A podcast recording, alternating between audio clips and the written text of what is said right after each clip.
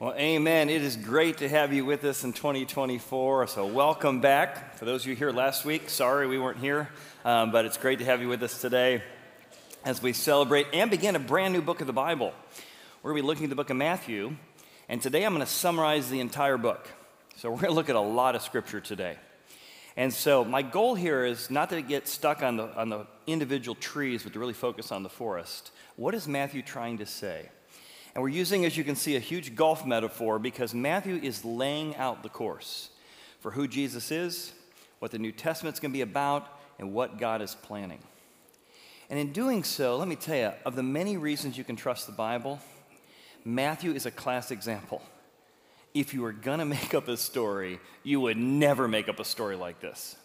And if you're going to make up a story about how, how your, uh, your master is Messiah, you would not have his biography be written by a Jewish tax collector hated by the Jews.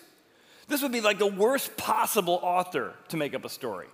Two, you wouldn't mention real places, real famous people, powerful people, details about them Caesar Augustus, Pilate, um, Joseph Arimathea. These are real, well known people that he gives details about in the story. And third, you wouldn't present Jesus as a suffering servant. You would have presented him as like a political leader if you're making it up. Matthew doesn't do any of that. In fact, he's going to try and convince us that Jesus is the new and far better Moses. He is everything Moses was and so much more. That's the idea. He wants us to know that Jesus is the king, the Messiah, but he is a new and better Moses in the way he lays it out. The book's going to start by saying the book of the genealogy of Jesus Christ. That word genealogy is literally in Greek the word Genesis. So, just like the Old Testament starts with the genesis of the heavens and earth, we're starting with the genesis of the origin of Jesus himself. And we're going to find from the very beginning, his family of origin is filled with all kinds of tyrants and selfish and, and angry and broken people. And he came to rescue them all. The Bible's not good people can come into the fold, it's for bad people who want to find a way to be forgiven and led together. Reminds me of a buddy of mine, his name was Derek when I was in high school. And he came to the school one day and he's got a cast on his arm. I said, Derek, what happened? He said, Oh, it's a sporting accident. Sporting accident? What sport do you play? I was on the track team and soccer team and went to some football games and basketball teams. I'd never seen Derek. So, what, what sport do you play? I'm on the golf team. Must have been quite a brawl out there in the golf course this week. He's like, I don't want to talk about it. When you tell a guy you're not supposed to talk about it, you of course say, You got to talk about it. He says, Well, I was up to win the whole championship last weekend final putt. It was a gimme. Went down there, went to hit it, and sure enough, it rolled around the hole and didn't go in. I got so angry. I grabbed my putter, I slammed it on the ground. It bounced off the ground, bounced back up, and broke my arm. And now I got to tell the stupid story and wear the stupid cast. And what's interesting is Matthew begins by saying, We are filled with broken people, angry people, we get, wrong at the, get mad at the wrong things, but God came to rescue all of us. And Matthew's going to show us how Jesus fulfills the fairway and he also hits the scorecard that the Old Testament laid out. So I'll start with the fairway. And my hope is today, as we study this, that you can kind of see what God's been doing in my life is that you're going to find that Jesus is not only the king, like, and there's evidence to support that, but he also can be your king and rule and lead your life in a really powerful way. So let's start with the fairway. So, here in the fairway, we're going to find that God's back nine, the New Testament, fulfills his front nine, the Old Testament. Everything about what Matthew lays out is connected to the Old Testament. So, here's kind of an outline I put together for the book of Matthew. Set up as a nine hole golf course. We're going to see in this book how he's trying to connect Jesus to Abraham, then to David. Then he's got a whole section we're going to spend some time on today connecting Jesus to Moses. Then he's going to lay out Jesus' teaching in one, two, three, four, five sections. Then come back at the end and tell us how Jesus is the Passover lamb who was crucified and rose from the dead. So that's where we're headed today. He begins on hole one and two by tracing Jesus to show specifically he's connected to Abraham and to David in the family tree. He says this clearly the book of the genealogy of Jesus Christ, he is the son of David and he is the son of Abraham. And this theme is going to come up over and over and over again in the book. He's going to move from there to this long hole here that I've laid out, which is a series of stories that is going to connect Jesus to Moses. So, as you can see on this hole, we got some alligators up front. He's going to be saved at birth. He's going to get past the pyramid. He's going to get called out of Egypt. They're going to have a water feature. They're going to be, have the Red Sea crossing and his baptism. They're both going to encounter a wilderness, and they're both going to end up on top of a mountaintop. So let me compare and contrast the two. So, story in Exodus. Pharaoh says, when, when you do the duties of a midwife, for the Hebrew women. If it's a son, you're going to kill him, those Hebrew kids, kill him. But a woman conceived and bore a son, and she saw he was a beautiful child. His name was Moses. And she hid him for three months. And God rescues supernaturally this child because he gets put in a little ark and pushed in the Nile, and God delivers Moses.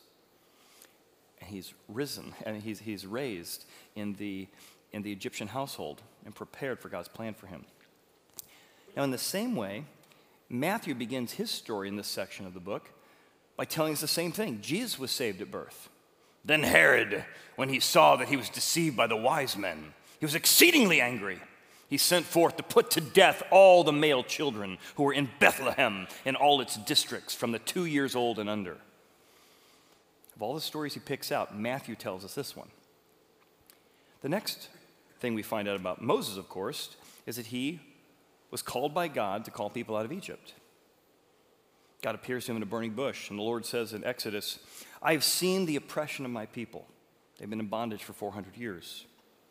So I have come down, I personally have come down to deliver them out of the hand of the Egyptians. God says, What's your name? He says, I am who I am. That's the name Yahweh.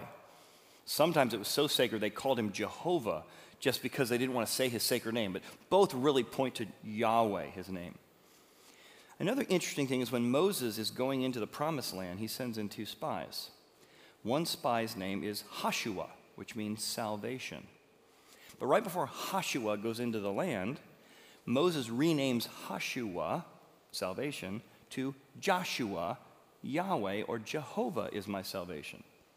So the name Joshua given by Moses means Yahweh is my salvation. Keep that in mind. The next story Matthew tells about Jesus, sure enough, she will bring forth a son, right? And his name will be Jesus, which we'll talk about in a few weeks, but that's an English transliteration of the word Joshua. Jesus or Joshua, his name literally means Yahweh saves. Moses was going to save you from political bondage by getting you out of Egypt. Jesus is going to save you out of spiritual bondage that you couldn't get yourself out of. Only Yahweh can save. He will save the people from their sins. And then, as he lays out his story, he will call Jesus and his family to leave to hide from Herod in Egypt. Then, when Herod is dead, he will call them out of Egypt. Joseph departed for Egypt. And there he was there until the death of Egypt, that it might be fulfilled out of Egypt I called my son. Jesus was called out of Egypt. Moses and his people were called out of Egypt. The next thing that Moses encounters is that Red Sea crossing. Sure enough, Paul tells us, it's really interesting what Paul tells us in Corinthians. He says, All our fathers are under the cloud. They were all baptized into the sea when they crossed over the Red Sea. They were baptized into Moses in the cloud and in the sea. And then God provided water from a rock, and they were drinking not just water, but they were drinking from a spiritual rock that followed them. And that rock was Christ. Paul's telling us everything in the Old Testament was designed to point you to Jesus. Well, in the same way that Moses encounters this water feature called the Red Sea, the next story Matthew tells us is Jesus encountering a baptism water feature. But when he was baptized, Jesus came up immediately up out of the water. And behold, the heavens were opened to him, and he saw the Spirit of God descending like a dove, alighting around him. And a voice from heaven came and said, This is my beloved Son, in whom I am well pleased. Moses never got that. Oh, he was a humble man God spoke to. But now God himself is saying, This is far better than Moses. And the reason the book of Matthew is going to end with a great commission, where you baptize people in the name of the Father, Son, and Holy Spirit, is because he wants you and I to know that the same thing he says to his son Jesus, I am well pleased with my son. When you ask Jesus into your life, and you recognize that you need your sins covered to be saved from your own wrongdoing, God not only saves you, but God then looks at you and says, In you I am well pleased, because you are fully forgiven. This last year in 2024, we got to see lots of stories of people being baptized out at our baptism services. And you over and over, you hear them go in public with what God's done in their life. They have found that Jesus gives them what God gave him an understanding of being pleasing to God. Let me let you hear a couple of their stories from last year. It's kind of cool. Well, I'd just like to thank my family for being here and uh, joining me on this milestone of, of the journey. And thank you as well for your decade of uh, subtle suggestion uh, to, to move me along this path. Uh, but more important, I think, over that decade, because we were talking about time earlier, I think my comfort level being here, again, I think like most of us, we've already, you know, recognized Christ as our Savior. We've always recognized kind of where we should be spiritually, uh, and are always trying to improve it, uh, as we're all so perfect. Me, maybe more obviously than most, you ask my family. But I think also just being here in Horizon with some of the messages from Chad and the other pastors, I think has really helped us, myself personally, be comfortable with a public declaration uh, of, of following Christ. I baptize you in the name of the Father, the Son, and the Holy Spirit.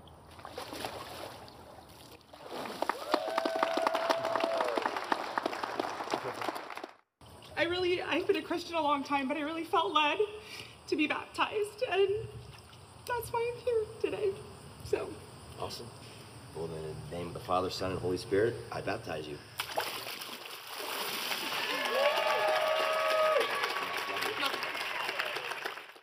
I'm really grateful that God came in my life, and I used to like look at God as some big guy in the clouds, but now I like look at Him as somebody who saved me. So I'm ready to get baptized. Baptizing in God the Father, the Son, and the Holy Spirit.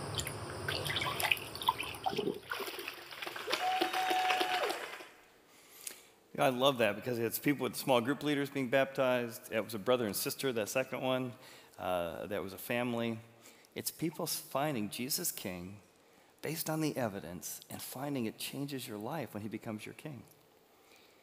Baptism.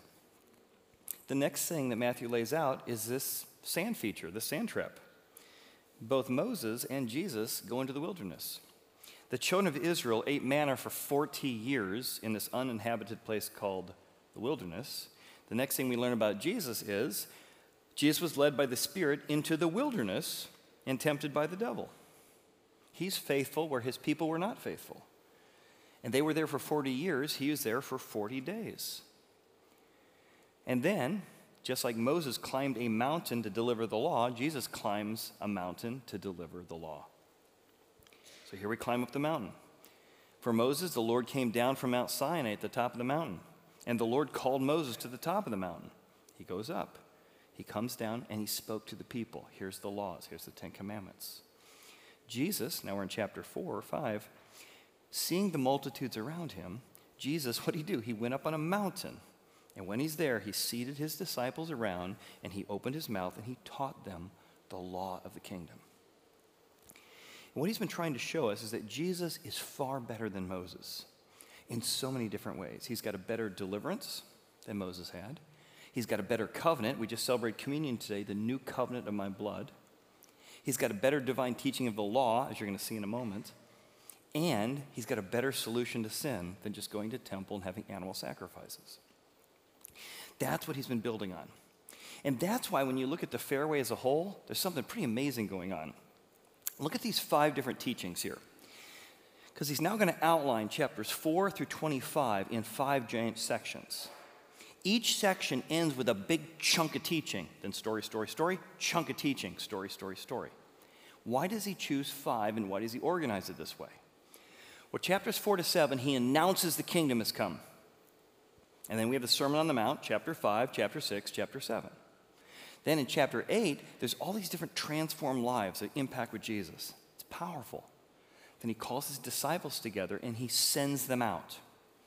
And right before he sends them out, a big chunk of teaching what you need to expect, what God's going to do, what you need to know. Second teaching. Then we get to chapter 11 to 13. We see different people responding to the kingdom some positive, some negative, some neutral.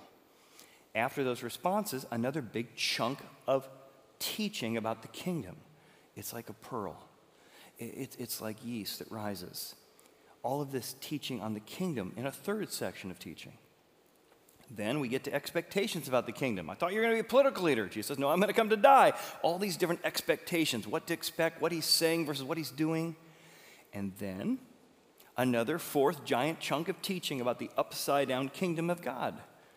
Serve. You didn't come to be served, but to serve. You don't exalt yourself, you're humbled. Fourth giant chunk of teaching. Then he moves into the last clash of the kingdoms. Uh, people don't like what he's doing, people are trying to kill him off for what he's doing.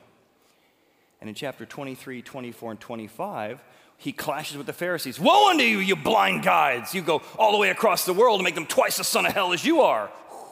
You're like a whitewashed tomb full of dead men's bones, Jesus says. Then, chapter 24, he talks about the rapture when we're called up to the sky, when he will return from the air. Why does Matthew organize the teachings of Jesus in these five chunks? Let's go back to Moses. What kind of teaching do we have from Moses? Genesis, Exodus, Leviticus, Numbers, Deuteronomy. Five chunks of teaching. What do we get from Matthew? Five chunks of teaching. And did you know even Moses shows up in the book of Matthew? In chapter 17, Moses himself and Elijah show up at the transfiguration to talk to him and to validate what he's doing, that he's fulfilling everything that the Old Testament spoke of. Peter sees Elijah and Moses representing the law of God and the prophets of God. And Peter says, Lord, man, it's good to be here. It's just good to be here. Thanks for inviting us. Let, us set up three tabernacles to celebrate what God's doing one for you, one for Moses, and one for Elijah. And here's my point what we do as a church is we're trying to give evidence so that you can know Jesus is the Messiah. Jesus is who he says he is. You can share that with friends. Just this year, I've got to see that in so many different ways. I was talking to somebody just this weekend, and they talked about how over the last couple of years, they started coming to Horizon 13 years ago. It was along that process, they came to our exploring service. Loved our exploring service. He said, You know what? I'm now coming to the equipping because I've now got the evidence that Jesus is who he says he is, and I want to start growing in that. I'm seeing my marriage changed, I'm seeing my family changed. I had another couple at our church talked about this last year. One of the things that struck them was a series we did last year called Seven Wonders, where I kind of gave the evidence, the difference between what the Bible says about Jesus and what the Quran says about Jesus. And they showed up to our exploring service and they said, Man, I got to send it to friends. And they sent that message about the Taj Mahal to friends. And they started attending our church. Many of you said as we studied Isaiah, that Isaiah 53 message we gave about the suffering servant impacted you. Wow, this was predicted hundreds of years in advance, exactly how Jesus would die. And you've come to find out that Jesus is not just something you believe in, there's so much evidence, claim support for what you believe in. It's why we do what we do. It's because we want you to know this is true. And that's what Matthew's trying to say. He fulfills the fairway of the Old Testament. But more than that, he hits the scorecard of Moses, the law, and Elijah the prophets. The scorecard. What does it mean that he fulfills those things? What he's going to show us all through the book is that the different prophets laid out certain expectations. Isaiah, as we studied last year, has lots of expectations. Here's exactly what Messiah needs to do. Here's how he's going to die. Here's how he's going to be born. Here's how he's going to live. Micah is going to show up, and Micah is going to say, Well, yeah, and he's got to live in a particular town. He's got to come from a particular place. You're going to have to fulfill those things as well. Hosea comes along. Not a huge prophetic book, but there's several prophecies in there about Messiah. And then there's a handful of others. There's Zechariah's in there, some other prophets in there, uh, there's Jeremiah in there. They're all laid out. So, what Matthew is going to do is, as he's telling the story, he's going to show how Jesus just keeps picking up those prophecies. That's what he's going to do. So let me show you just from the very beginning. We're just going to walk through the book. Don't take any notes because I want you to get to the big picture of this, not the individual verses. Here's how he starts. He goes, First thing you need to know is that there's kind of like a, a par three you need to hit. Jesus is going to hit hole in one after hole in one after hole in one after hole in one on this thing. First thing, Isaiah. We're told, virgin will be with child. Ding, we got one. Next thing, wise men show up. Where's Messiah supposed to be uh, born anyway? They tell Herod, oh, what did Micah say? supposed to be born in Bethlehem. And from the very beginning, we see he fulfills these prophecies. Then we move a little bit further.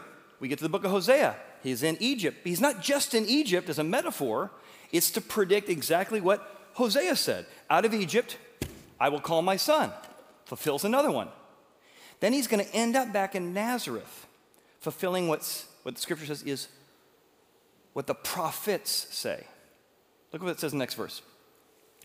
It's fulfilled. And this is Matthew's favorite word fulfilled, fulfilled, fulfilled, fulfilled. It was fulfilled what Jeremiah said. Now remember, when Jeremiah spoke, Jeremiah said, Where's Jeremiah? He's over here. He said that when he's born, he'll be born into a time of devastation. Remember all those children that are dying?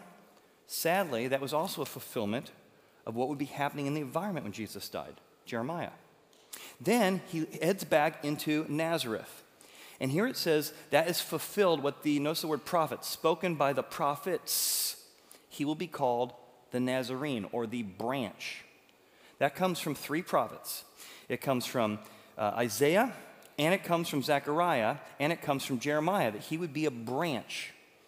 And the town Nazareth literally means branchville because they were expecting him. So then, there's another Isaiah, Zechariah, it's another one over here, and Jeremiah. So again, he just keeps laying out all the ways he's fulfilling that. Now, notice how many ways he uses the word fulfilled as you go through the rest of the book. It's through the entire book. Here's the next one Permit it be so now. Let me be baptized, John, because I'm trying to fulfill all righteousness. I'm showing an example. Just like my people pass through the water, I'm passing through the water. Next one. We go from chapter 3 to chapter 14. He's speaking, he says, another one of Isaiah's prophecies get fulfilled. Jesus says, Don't think I came to abolish the prophets. No, no, no, no. I came to not destroy them, but to what? Fulfill them. Everything I'm doing is to fulfill them. Now we're in chapter 5. Let's jump forward. We're in chapter uh, 5 and 8. Till all the law is fulfilled. Another one. I'm here to fulfill the law. Pops it in. Then he begins to heal people. As he's healing people, what happens? Matthew 8. He says, that it might be fulfilled, which was pro- spoken of by the prophet Isaiah, that it's through his infirmities he bore our sickness. Oh, now they're not catching it all, but Matthew's like, it was all over the place. Let's move from chapter 8. What's next? He gets to chapter 12. He starts speaking in, in different ways, and he says, That's another one Isaiah mentioned. You may not have mentioned that. Go look that up. Another Isaiah passage. Then the prophecy Isaiah was spoken Hearing you will hear, that you will not understand, and seeing you will see and not perceive. Like, what is that all about? Well, Isaiah had said that when Messiah comes, he will speak to the people in parables. They will see him speaking, but they will not understand because he speaks in parables. That's another fulfillment. He'll actually say this two times. Once he says it to the people, once he says it to the leaders. Here's what it says now in chapter 13 that it might be fulfilled, what was spoken of by the prophet, I will open my mouth in parables. This time, he's speaking parables to the leaders, just like Isaiah said he would. Another one. Do you get the idea? he is fulfilling all of these prophecies. Now, we're almost done. We go from chapter 13 now, we jump into the 20s. All this was done that it might be fulfilled, which was spoken of by yet another prophet. He picks up another one in chapter 21. He then says, How then could the scriptures be fulfilled that it must happen thus? He keeps telling you, isn't this exactly what the prophets said would happen? He's kind of keeping this idea in your mind. But one of the most powerful ones is still yet to come as we end up in the 20s here. But all this was done that the scriptures of the prophets might be fulfilled. He's saying, here's what I've been trying to tell you in this whole book. Jesus has been fulfilling all the things laid out in the Old Testament. That's what the main idea has been. But look at this last one. Then it was fulfilled what was spoken of by the prophet Jeremiah. This has to do with his betrayal by Judas. And they took the 30 pieces of silver. Now imagine predicting Messiah would be betrayed hundreds of years in advance. He betrayed for 30, not 20, not 25, not 32, for 30, not gold, not copper, silver. Imagine calculating inflation hundreds of years in advance. That was the value of him he priced, whom they of the children of Israel pierced. He even fulfilled that one. And the book ends, and they crucified him and divide his garments, casting lots. And even when they divide up his garments, it fulfilled what was spoken of by one of the prophets of the Old Testament. They divided my garments among them, and for my clothing they cast lots. Isaiah wants you to know that there's evidence that Jesus is who he says he is. It's on every page. So, what's the probability of that happening? If I told you, for example, that Jesus had a 1 out of 10 chance of fulfilling prophecy, that would be like me saying, one chance out of 10. You grab about 10 balls. I say, your chance of blindfolded picking this one out of this group, that's 1 out of 10, 10 to the first. If I put one yellow ball in all this, that's about 100 balls. This is 1 to 10 to the second power, 1 out of 100. See how much bigger the ball is in my hands? The power of 10 is pretty powerful.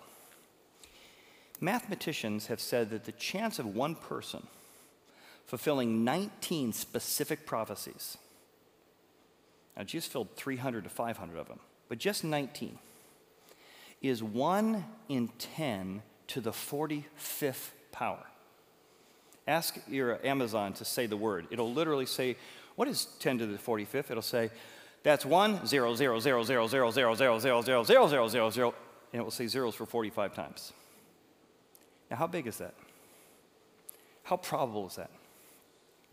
If we made a golf ball that had the width from the sun to Pluto, that would be 5 billion kilometers.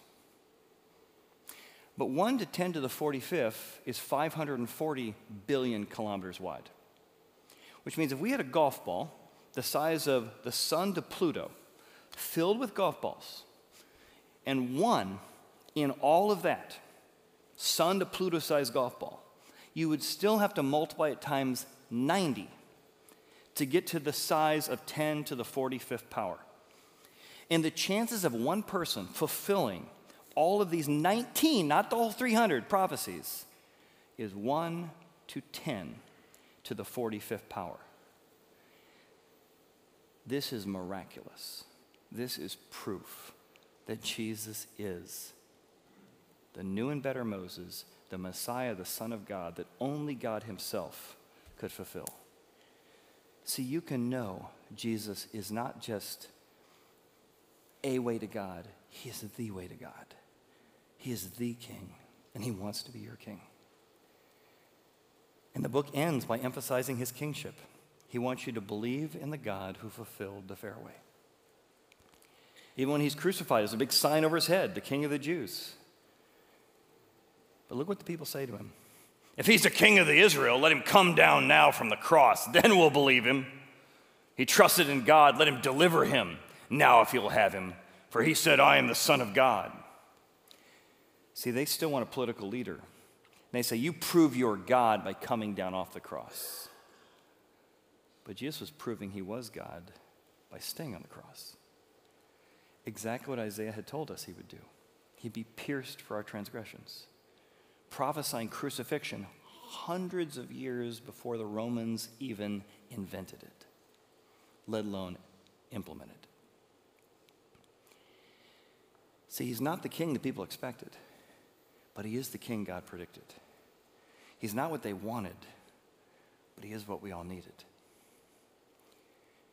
I want this new season for you as you study the book of Matthew with us to see it's going to so reinforce your faith It's going to give you so much evidence to know who Jesus is and to trust. When he says his way, his upside down kingdom's the way to live, trust him. He's got the, the receipts to back it up.